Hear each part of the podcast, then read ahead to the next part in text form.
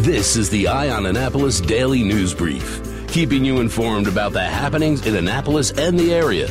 Local news, local sports, local events, local opinion, and of course, local weather.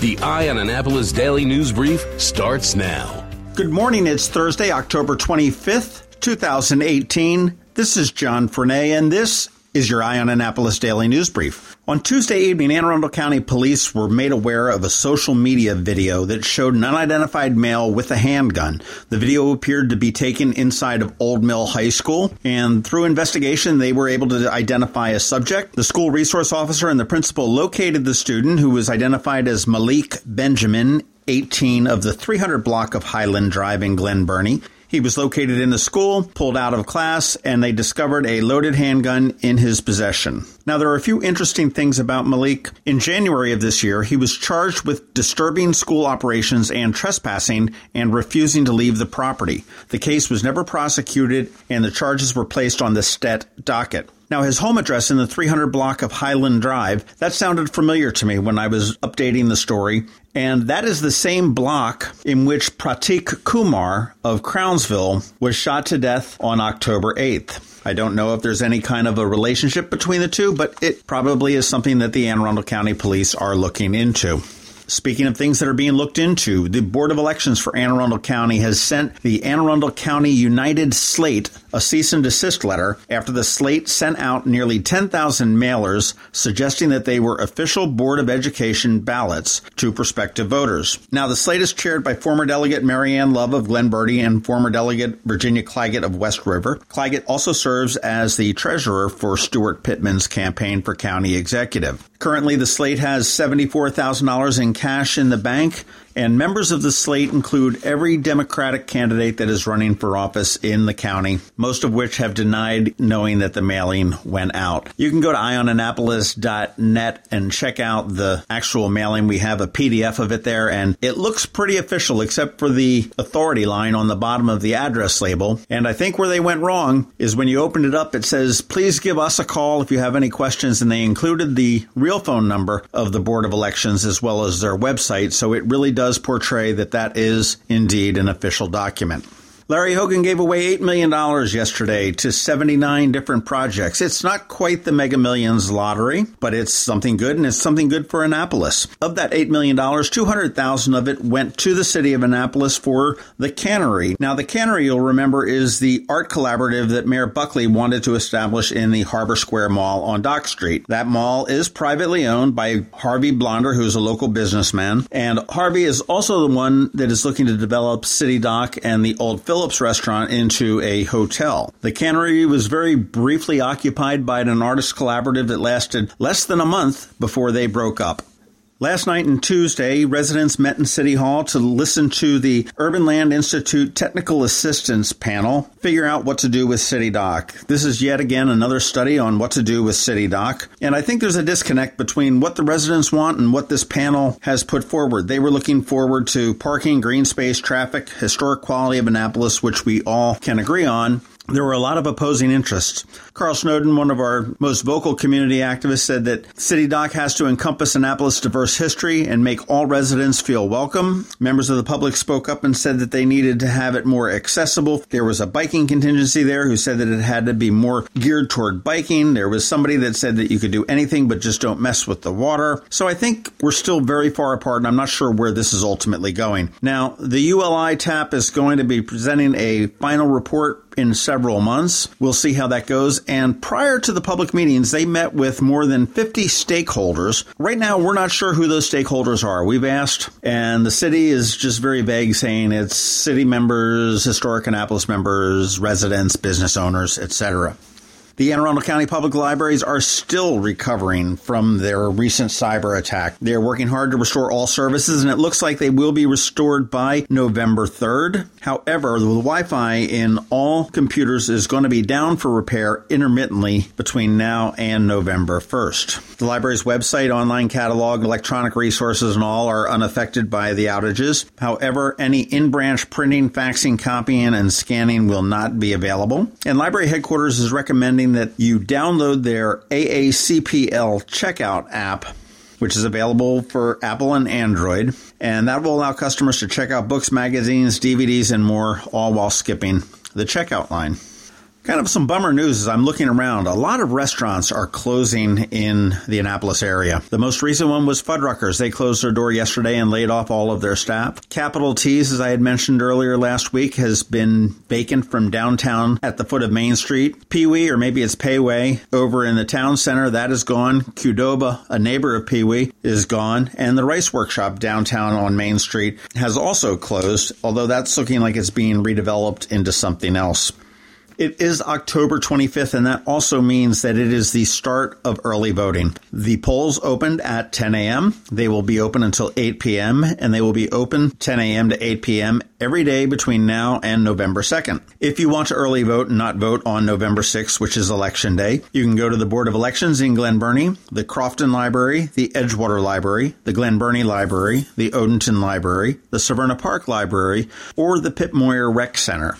It doesn't matter where you go or where you live, you can vote in any of those locations for any race that you have. Also, if you have not registered and you want to register, or if you need to make a change to your voter registration, you can do that during early voting only. You will not be able to do that during the regular election day on November 6th. Again, I do recommend everybody investigate the candidates, vote for the one that does the best for you, and go out and vote and exercise your right. As I said, it is Thursday, and that means we have Trevor from Annapolis Makerspace here with your Maker Minutes. And of course, we have George Young with your local DMV weather forecast, all coming up in just a minute.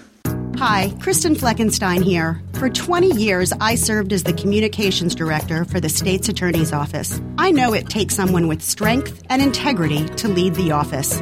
Four years ago, voters overwhelmingly elected Wes Adams. He took over an office that had become dysfunctional and lacked trust. Our communities wanted better than what Anne Leitess had to offer. Wes overhauled the office, instituted training for staff, and worked with Governor Hogan to upgrade technology. The results are lower crime rates and safer communities. This race is too important to be based on partisan politics. It's about who will do the job best. That's why County Police endorsed Wes Adams and why he has my vote. As a lifelong county resident and registered Democrat, I'm confident Wes will do what's right for our families. Join me and vote Wes Adams for state's attorney. Authorized by Friends of Wes Adams, John Spencer, Treasurer. Going out? You need the most up to date local weather. Here's George Young from DMV Weather in Annapolis with today's forecast.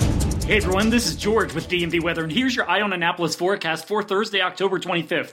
Another chilly, frosty start this morning for Annapolis and all of Anne Arundel County, with temps in the mid 30s to low 40s, but another nice, sunny, cool fall day ahead, with highs in the 52 to 57 degree range and less wind than we've seen the past couple of days. Then tomorrow starts off much the same, though likely not quite as cool in the morning, before clouds move in and finally rain begins in the afternoon hours, most likely between 12 p.m. and 6 p.m., as a developing coastal storm brings 1 to 3 inches of rain and steady east northeast winds of 15 to 30 miles per hour to the region late Friday into the middle part of the day Saturday before moving off to the north northeast of the area and leaving behind a cloudy, cool Sunday, though it is expected to be rain free as of today. So a bit of a sloppy go of it to start the weekend, but it's that cool, wet, and windy time of year. So we'll take it and like it as we get that much closer to Halloween next Wednesday, which at this point appears like it'll be a dry one. Okay, that's it for today. Be sure to download our free weather app on all of your devices by searching the Apple App Store or Google Play Store for DC MDVA weather so you can always stay weather informed or follow us on our website at dmvweather.com or on Facebook or Twitter. This is George Young of DMV Weather. Enjoy the sunshine again today while we have it because it'll be missing in action soon enough. But remember, whatever the weather outside, have fun and be safe. 35 years ago, Annapolis became a fine dining destination when Carroll's Creek Cafe first opened its doors on the Eastport waterfront. Today, diners enjoy delicious new American appetizers and entrees from sea and land, an extensive wine and craft beer selection, and creative desserts, all while enjoying the most scenic views in town. Join the fun as Carroll's Creek celebrates with a very special three course, $35 anniversary dinner menu from October 15th to the 27th. Call 410 263 8102 to reserve your table today. Every week, makers, crafters, and educators hold events all over the area. Highlighting some of those, here's our Maker's Minute, brought to you by Annapolis Makerspace. Hey, this is Trevor from Annapolis Makerspace with this week's Maker Minutes. This Saturday, Third Eye Comics is holding their Halloween Comic Fest. Third Eye's events are always like a little mini Comic Con, and being Halloween, it should be an extra great time to get out and show off your costume and see what others show up as. It's also time for the Maryland STEM Festival, featuring over 480 events all around Maryland, from makerspaces to libraries to schools. All kinds of groups are participating. Check the Maryland STEM Festival website for information about events in your area, and you can find that over at marylandstemfestival.org. Also, be sure to check out on Saturday the Maryland National Capital Park and Planning Commission's Steamfest in Upper Marlboro. And with Halloween upon us, there's plenty of fun Halloween events in the area as well. A couple worth checking out is the Arboretum at the Cylburn Arboretum in Baltimore tomorrow night, where kids can explore the spooky mansion, trick or treat around the gardens, listen to creepy music, and learn about bats, owls, spiders, and other nocturnal wildlife. They'll be having live raptors and reptiles from the Carrie Murray Nature Center, as well as El Gringo and Wild Time food trucks with seasonal food items like hot soup, apple rings, pumpkin beignets. They'll have a garden costume parade, and they'll top the evening off by listening to award winning storyteller Gary Lloyd present pumpkin tales for the young. On Sunday is the Silver Spring Crafts, Desserts, and Sweets Fair. And back home at Annapolis at Art Farm Annapolis, there's a drop in class for ages 2 to 6. Each drop in class is guided by a local artist. Your children will explore color, texture, and pattern making and more. And at Claybakers in Annapolis, on Saturday they'll be making old fashioned glazed Christmas trees, and on Sunday they'll be making homemade clay ornaments. At the Benjamin Banneker Museum in Ellicott City on Saturday is Preserving the Harvest Workshop. Historic interpreters demonstrate federal period techniques for preserving foods. Limited space is available, so register early. We're smack in the middle of the Anne Arundel County STEM Festival, featuring events like Tonight and Deale is a coding club where kids will learn how to create video games using the Scratch programming language. Saturday and Deale is Spooktacular STEM, Come dressed in your spookiest costume and explore simple preschool Halloween based science challenges for ages 3 to 5, entering kindergarten STEM. Also on Saturday at the Riviera Beach Library is STEM Lab, hands on science stations and demonstrations. Monday at the Linthicum Library is Maker Mondays. Tuesday in Severn is Haunted Gingerbread Houses. Create and assemble the spookiest haunted gingerbread house that you can imagine. Call to reserve a spot. And on Tuesday at the Mountain Road Library is STEM Night with Chesapeake High School Robotics Team and the First Lego Club. This week at the Greenbelt Maker Space. On Friday is Fermentation Fans. Saturday is Junior Makers, Sunday is their animation meetup, Monday is Drop In Genealogy, and Wednesday is their Fiber Fans meetup. At Unallocated Space in Severn, tonight you have their InfoSec night with Digital Forensics 101 with lab examples. Saturday is their Classic Video Game Day, and Tuesday is their 3D printing night. At Annapolis Makerspace this week, on Sunday, we have a repeat of our kimchi class, and you'll learn what goes into making your own kimchi at home, history, ingredients to use, and where to find them locally, as well as recipes for kimchi and everyday meals. It was really popular last time, so get on over and sign up now if you're interested. If the first class fills up, we'll schedule a second class right after. And as always at Annapolis Makerspace, every Monday night is woodworking night. And as always, you can catch me tonight and every Thursday night at Annapolis Makerspace on Renard Court for electronics night. And I'll be posting links to these events on the Annapolis Makerspace website at makeannapolis.org sometime today. And whether you're making art, software, sawdust, or just a mess, chances are you're already a maker. This has been Trevor from Annapolis Makerspace with this week's Maker Minutes. Imagine your child saying, Guess what I learned in school today? At St. Andrews, it happens every day. We asked teachers why.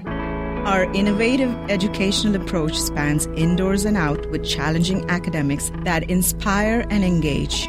In our small classes, we are able to find the learner in every child, from preschool to eighth grade. See for yourself as St. Andrews hosts an open house at its Edgewater campus Friday, November 9th from 9 to 11 a.m. or call 410 266 0952 today. You've been listening to the Eye on Annapolis Daily News Brief. Tell your friends and colleagues this is the podcast where you can keep up on the latest with what's going on in Annapolis. And also tell them about our website, eyeonannapolis.net, where you can find even more information. This podcast comes to you every Monday through Friday at 7 a.m., keeping you informed with the Eye on Annapolis Daily News Brief. And take a moment to listen to our other podcast, The Maryland Crabs, released every Thursday at noon.